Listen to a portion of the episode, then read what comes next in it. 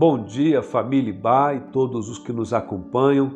Aqui é o pastor Nathan Carvalho e você está escutando o devocional diário da Igreja Batista, Avenida dos Estados, em Curitiba, Paraná. Hoje é terça-feira, dia 7 de setembro de 2021. Nesta semana, acompanhando a nossa nova série de mensagens iniciadas no último domingo, também estamos refletindo sobre recomeços.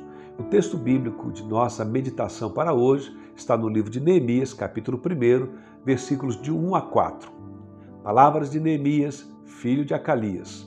No mês de Quisleu, no vigésimo ano, enquanto eu estava na cidade de Suzã, Anani, um dos meus irmãos, veio de Judá com alguns outros homens, e eu lhes perguntei acerca dos judeus que restaram, os sobreviventes do cativeiro, e também sobre Jerusalém. Eles me responderam: Aqueles que sobreviveram no cativeiro e estão lá na província passam por grande sofrimento e humilhação. O muro de Jerusalém foi derrubado e suas portas foram destruídas pelo fogo. Quando ouvi essas coisas, sentei-me e chorei. Passei dias lamentando-me, jejuando e orando ao Deus dos céus. Neemias, o personagem central no texto que acabamos de ler, vivia no exílio, longe de Jerusalém, e desfrutava de uma condição confortável. Então ele recebe a visita de alguns parentes, amigos e conhecidos e pergunta sobre as condições de Jerusalém. Ele é informado que a cidade estava em ruínas, totalmente destruída por causa da invasão que sofrera pelo Império Babilônico. O povo está em um estado crítico de miséria e carência. Neemias então chora, lamentando profundamente. É um choro de empatia. Em seguida, ele também ora e clama a Deus pela cidade. E finalmente se levanta e se dispõe a fazer algo e ajudar a cidade a ser reconstruída. Aqui aprendemos que nada será restaurado até que nos incomode de fato. Paradoxalmente, algumas pessoas não experimentam uma mudança na qualidade de suas vidas porque, apesar do aparente lamento, elas ainda não estão sentindo o suficiente o peso do estado em que se encontram. Ainda não estão o suficientemente incomodadas e insatisfeitas. E o que não nos incomoda não nos faz mudar, não nos motiva a procurar por mudanças e melhorias. A inquietação é um dos primeiros tijolos que assentamos em nossa história quando estamos recomeçando.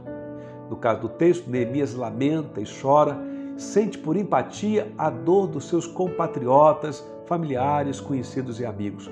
Por isso, ora e toma iniciativas para agir em favor da edificação de uma nova realidade mais favorável.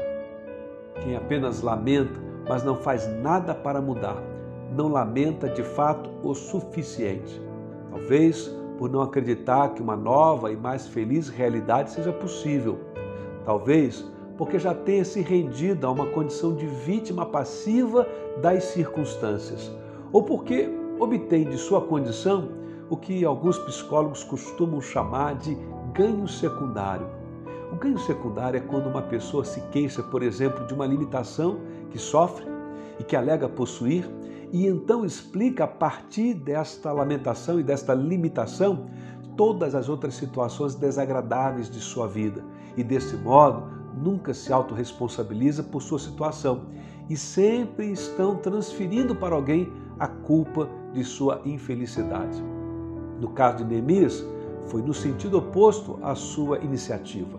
Ele realmente lamenta e depois assume responsabilidade por fazer algo a respeito daquilo que ele lamentava.